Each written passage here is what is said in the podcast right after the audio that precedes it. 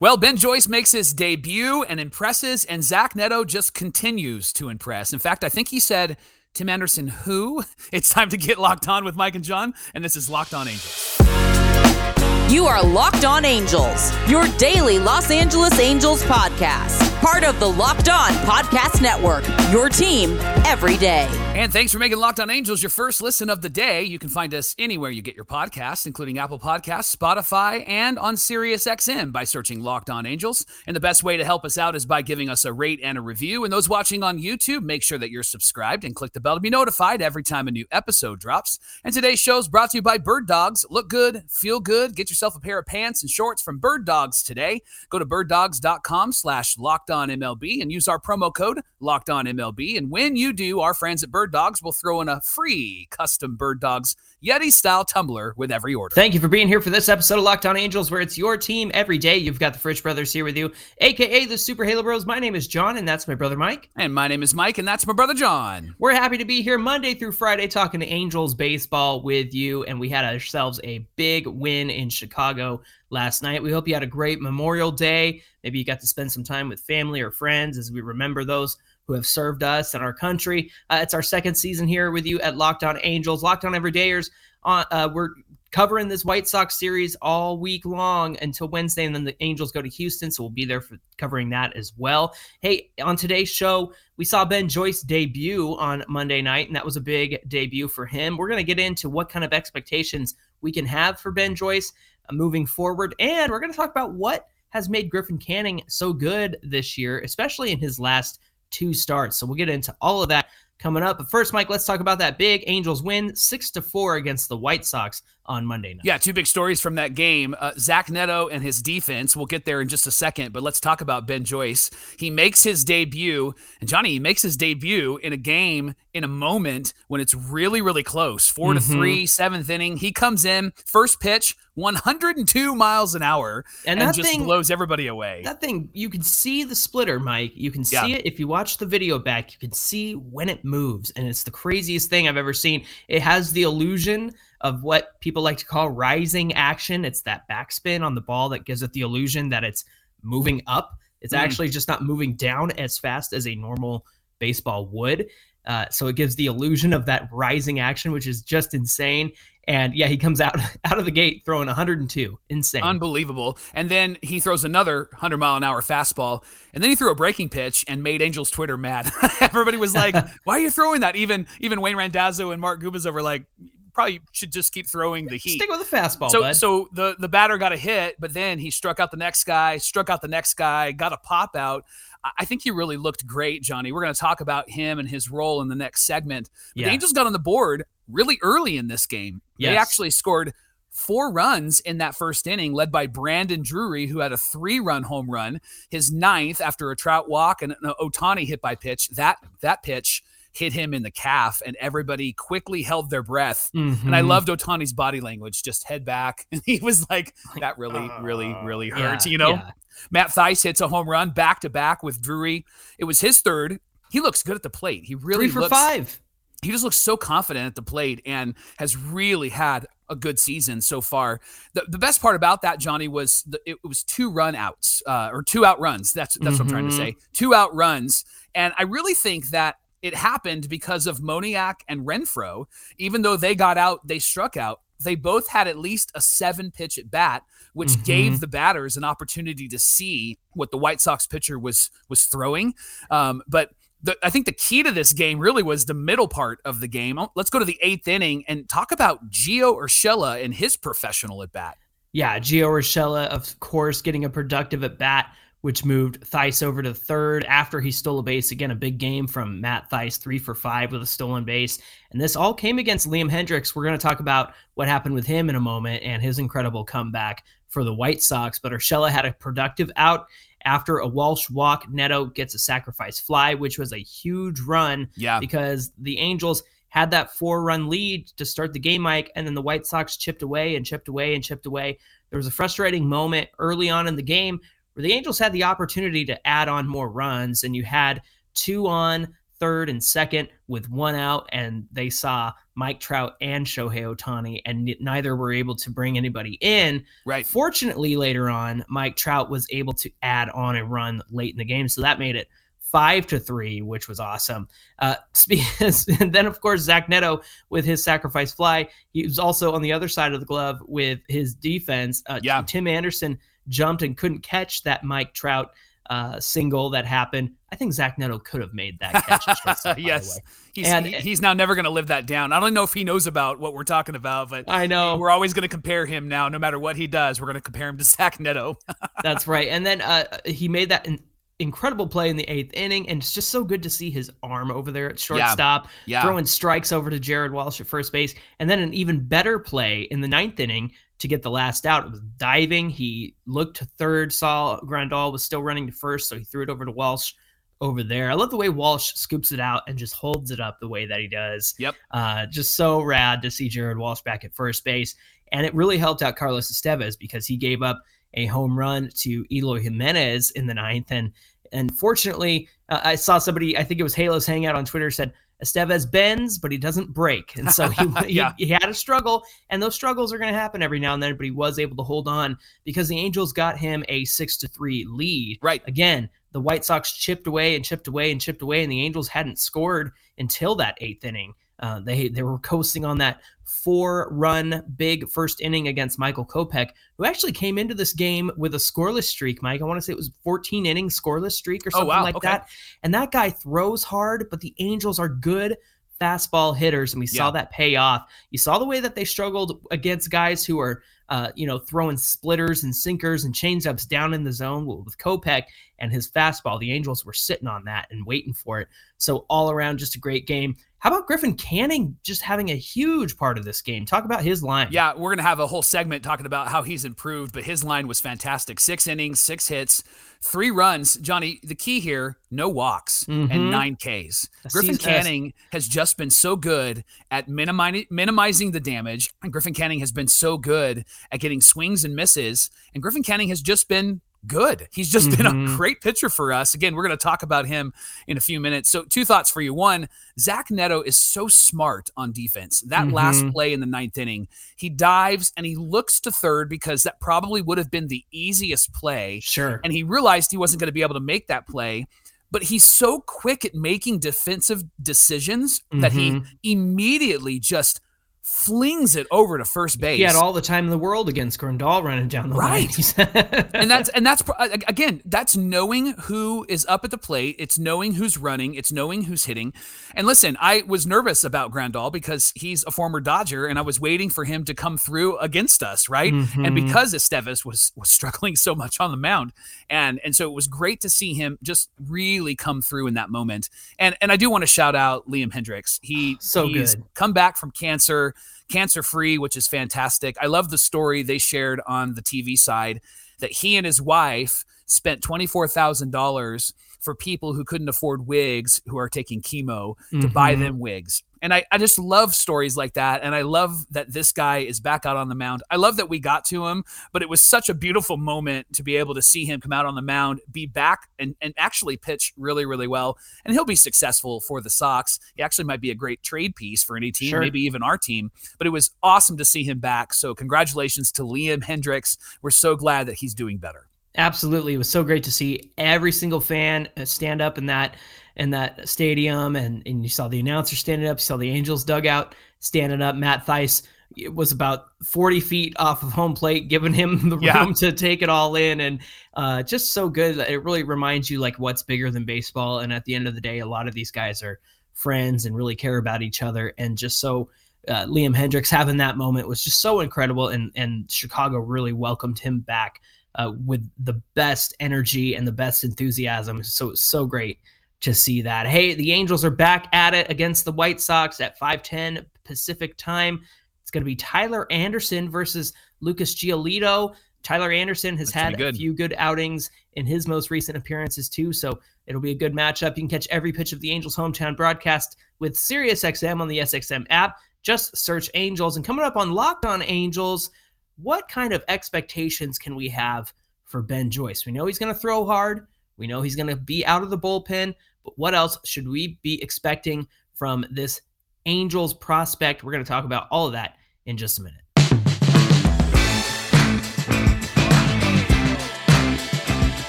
Locked On Angels is brought to you by FanDuel. There's no better place to bet on all the NBA Finals action than America's number one sports book, FanDuel, because right now new customers get a no sweat first bet up to $2,500. That's $2,500 back in bonus bets if your first bet doesn't win. Visit fanduel.com slash locked on to get started. With FanDuel, Everything is safe and secure. And when you make a bet and you win, you get paid instantly. So don't miss your chance at a no sweat first bet up to $2,500 with FanDuel, America's number one sports book. That's fanduel.com slash locked on.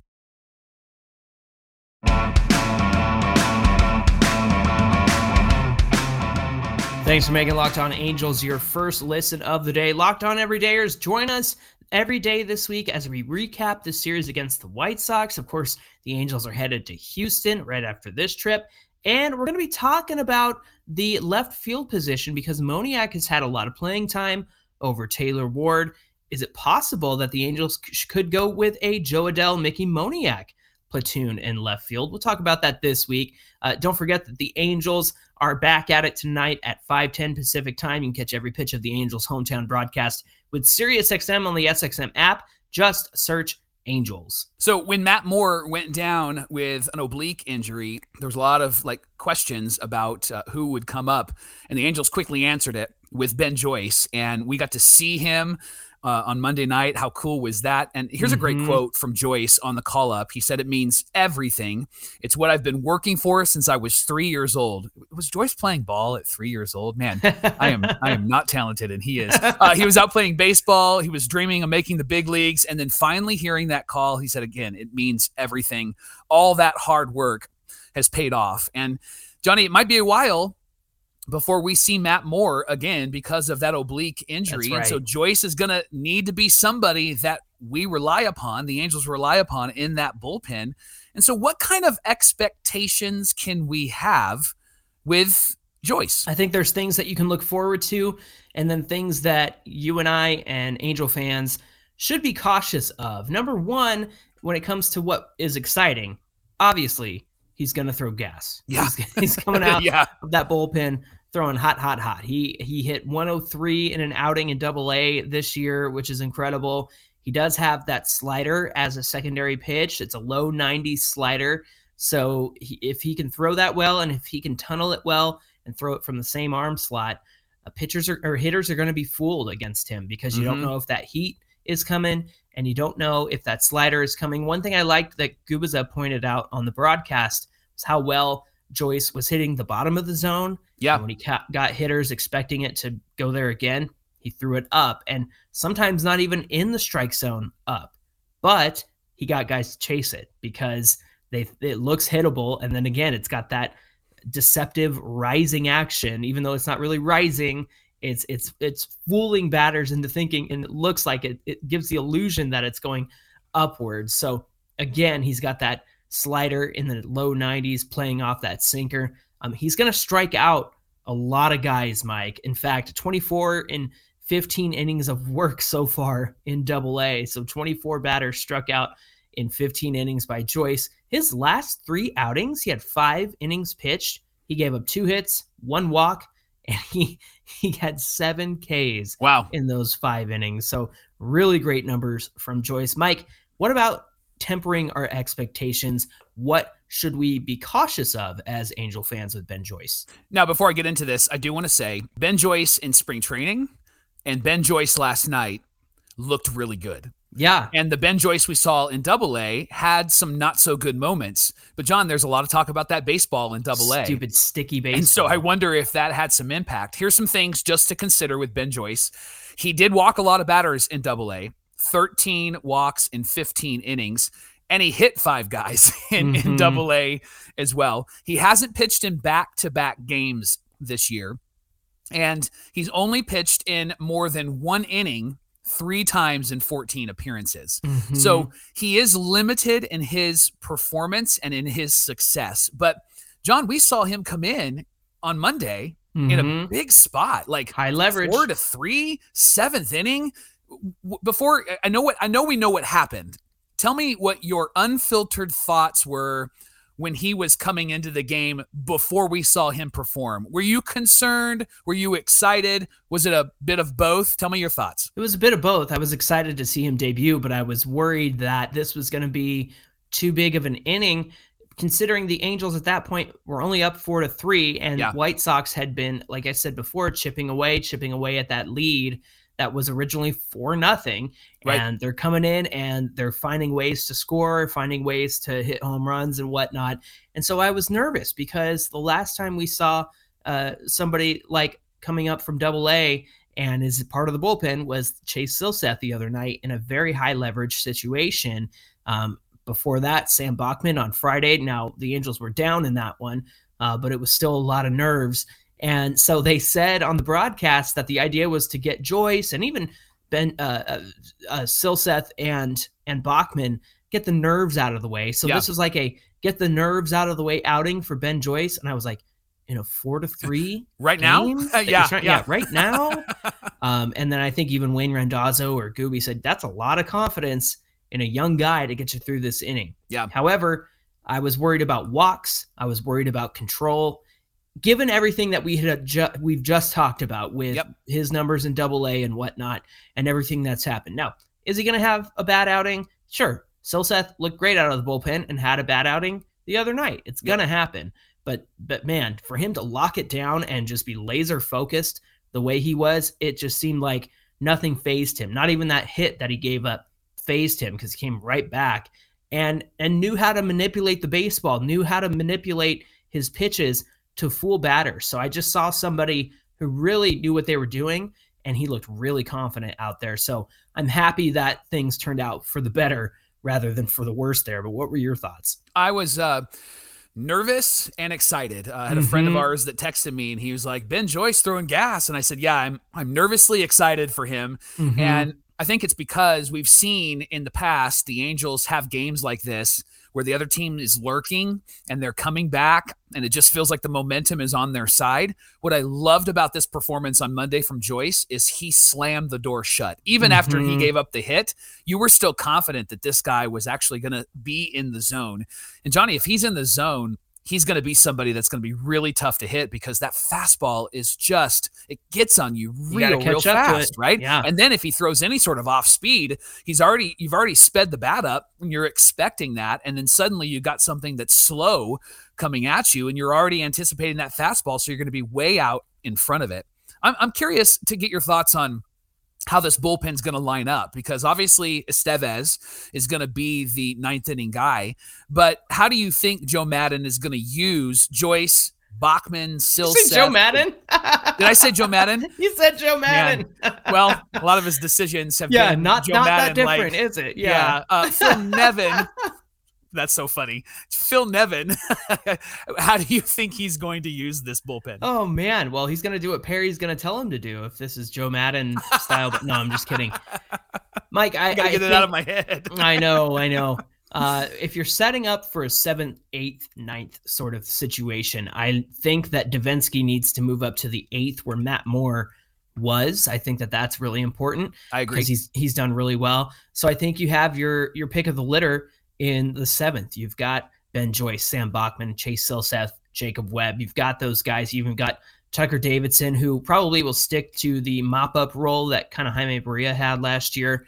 Um, I don't even know if I should bring up Aaron Loup. I don't even know if it matters at this point. I know yeah. that he had a good inning the other day, but still, it just, I, I don't even know what to make of him. Right. I'm interested to see what happens if the Angels need Carlos Estevez multiple days in a row because so far they haven't needed to have him go back to back a lot, especially as he struggled on Monday night. I wonder what Tuesday or tonight, I should say, will look like. Uh, so again, they have their pick. I think if if you really want to close down a game and Estevez isn't available and you want that flamethrower out there, maybe they could use Ben Joyce in that moment. But again, I think that seventh inning is where you kind of pick and choose and ride the hot hand and see who can get guys out. And then I think Devenski needs to have the eighth and Carlos Estevez in the ninth inning. Yeah, let me cleanse my palate with that Joe Maddon faux pas and just give a high five to Phil Nevin because I know that we've really been kind of tough on him. Angel fans have been tough on him. I loved that he put Joyce in in this moment. It, it is a lot of high trust, but this is the this is the Phil Nevin that we saw last year with Jose Suarez when he kept him in the game. This is the Phil Nevin that believes in his guys, and I think that that's actually why these young guys are performing and playing so well, including Zach Neto, is because they have Phil Nevin and not Joe Maddon pushing them and believing in them and trusting them in really important situations.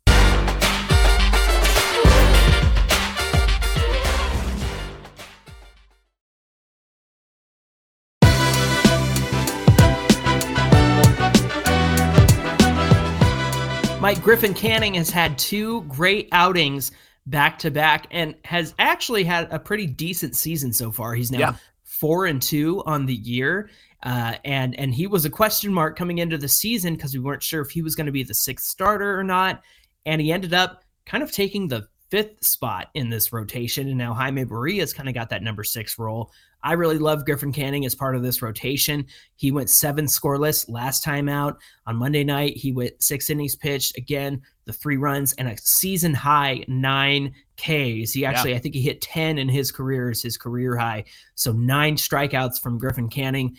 And it's interesting to me because you look at the line, of course, this is a quality start. I have it right this time. Six innings pitched, three runs or less. That's exactly what he did. And of course, the White Sox made you a little bit nervous as they chipped away at the uh, at the at the lead the Angels had. And Griffin Canning gave up three runs over the course of those six innings. But the way in which it was done was not so frustrating because it was misplaced fastball, right? I think I saw one that kind of ran back into the zone and that one got hit out. Of course, Benintendi had the double in the first, and then Eloy knocked him in after that. And then there was another home run surrendered. But it's it's way different than Griffin Canning has been in the past, where there were a lot of walks, there was a lot of traffic on the bases. He looked lost out there, he looked overwhelmed out there. This is a different guy. What's changed with this guy this season, Mike? Well, I think the first thing, Johnny, is that he's throwing strikes. Mm-hmm. And and when he's throwing strikes, he's minimizing his pitch count and he's allowing himself to stay in the game a whole lot longer. He's gone five innings in every start. This guy has been pretty competitive the entire season so far. And what I like about him and what I liked about him when he first came up is that he doesn't let mistakes get the best of him. And and that's the thing that I've noticed about him mm-hmm. since he debuted with the Angels is that when he does give up home runs or he does give up the hit, he's right back in there. He's not rattled, he's not thrown. And this is what he was like when he pitched in college for UCLA. He was somebody that just never got rattled, never got thrown. He would go right back in there and be a gamer and compete. He's got a lot of grit and I love that about him. And what I like, what I really enjoy about Griffin Canning is that when he's pitching and he's throwing pitches that are working, he stays with those pitches.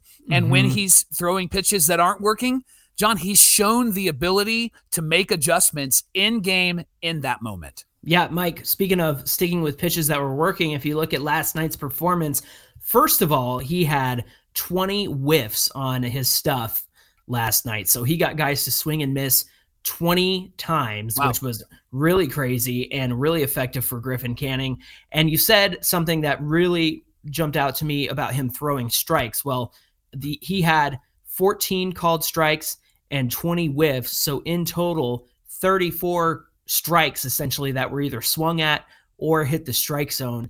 And he stuck with that changeup, man. He had nine whiffs on that changeup and and used that the most actually. He threw 24 of those and his slider 23 times and his fastball 22 times. And if you notice the 22 23 24 number of pitches between those three they all play off each other, Mike. Mm-hmm. They all play really well off of each other because, again, when Griffin Canning throws, you don't know what's coming out of his hand. Is it the fastball at 96 or is it the slider at 89 or even the changeup, right? So just really awesome to to see him be able to be successful with his, with his pitch variety, right? Yeah, and he's really stood out in this rotation. Jon, I would even say he's like probably the second best pitcher in this rotation right now yeah. because he is somebody that goes after the hitter. And when we talk about throwing strikes, Jon, there's a big difference between him and Reid. There's a big difference between him and Sandy, and even a big difference between him and Tyler Anderson mm-hmm. because Canning is is throwing that first pitch, pitch strike.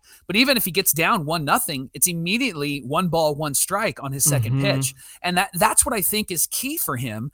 Uh, it was something that the pitching coach prior to Matt Wise was really trying to get the the the pitchers to believe in, and I wonder mm-hmm. if Wise is actually taking that concept and finally kind of implementing that because we've always questioned like why is he there what is he doing but mm-hmm. it seems mm-hmm. like with canning at least that the game plan is to throw a strike to throw that first pitch strike and if he misses to come right back with another strike like just hit the zone because he's got the stuff to hit the zone but the thing that's really impressed me jon was the changeup You've mentioned mm-hmm. that and how he's throwing that more often. He's getting a lot of strikeouts. He's getting a lot of pop ups, a lot of ground balls on that. And Griffin Canning has been, I think, really the star outside of Shohei Ohtani in this starting rotation. Yeah, I'm, I'm thinking about when he's wor- working ahead in the count, when he's ahead, when he's up, got got more strikes than balls against the hitter. That's when he has success. In fact, I'm looking back uh, at who hit a home run off of him, and I oh Andrew Vaughn, yeah, he yeah. hit one he hit one, and it was because Griffin Canning was behind in the count.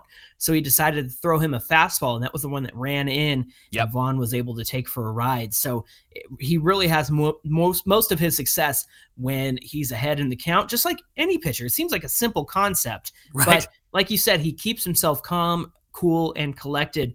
Mike, I think that I, I, I kind of wonder if that year and a half away really made him re-examine his own career hmm. and mm. the type of pitcher that he is on the mound. He matured. And I, I feel like he matured in the biggest way because yeah. I have seen a different Griffin Canning. Like I said, he's not giving up a ton of walks. He's not wild. He's not getting hit after hit after hit. He's calm, cool, and collected. And I wonder if his ability to come back and, and kind of examine his career before the injury and after the injury, I think that's going to help him understand the kind of pitcher that he is now. And I hope that he takes that and runs with it because he has been nothing but impressive so far this season. He, a little slow out of the gate. I know that he had like a five inning start here, a five inning start there, but you can expect that in April. But now that we've seen him and the kind of pitcher that he can be, I think he's really living up to the potential that everybody thought he would have, that mm-hmm. everybody thought he could be coming out of UCLA.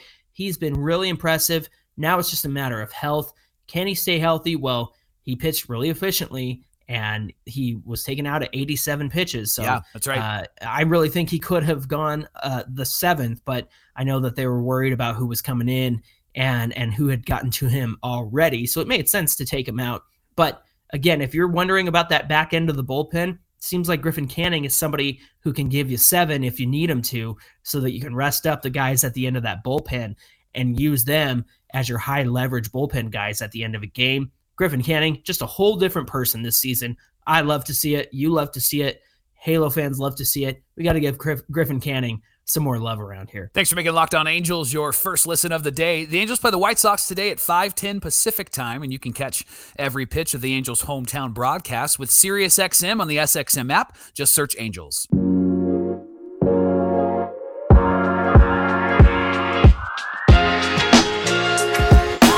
Hey, give us a follow at Locked On Angels on Twitter and at Super Halo Bros on Twitter and Instagram. And if you're watching on YouTube, comment below, help out the channel, and get into the conversation. If you're on the audio side, come join us on YouTube and leave your comment below the video. Hey, Mike, what do we have on deck for tomorrow's show? All right, hear me out. Hear mm-hmm. me out. Mm-hmm. Is Moniak playing over Taylor Ward the best solution for the Angels moving hmm. forward? Not because he's been so great, but like, is that actually a better move for the hmm. Angels? Hmm. Or should they consider maybe Jo Adell as well? You and mm-hmm. I are going to debate that tomorrow on Locked On Angels. You said Jo Adell as well. You said the best way for Ward, right? So you're just all over the place today. I love it. I had to make um, up for my Joe Maddon faux pas. it's terrible. All right, friends. Thanks for being here. We're going to talk about that tomorrow. We hope that you'll join us again. Until then, my name is Jon, and that's my brother Mike. And my name is Mike, and that's my brother Jon. Thanks for joining us here on Locked On Angels, and we'll see you right back here tomorrow.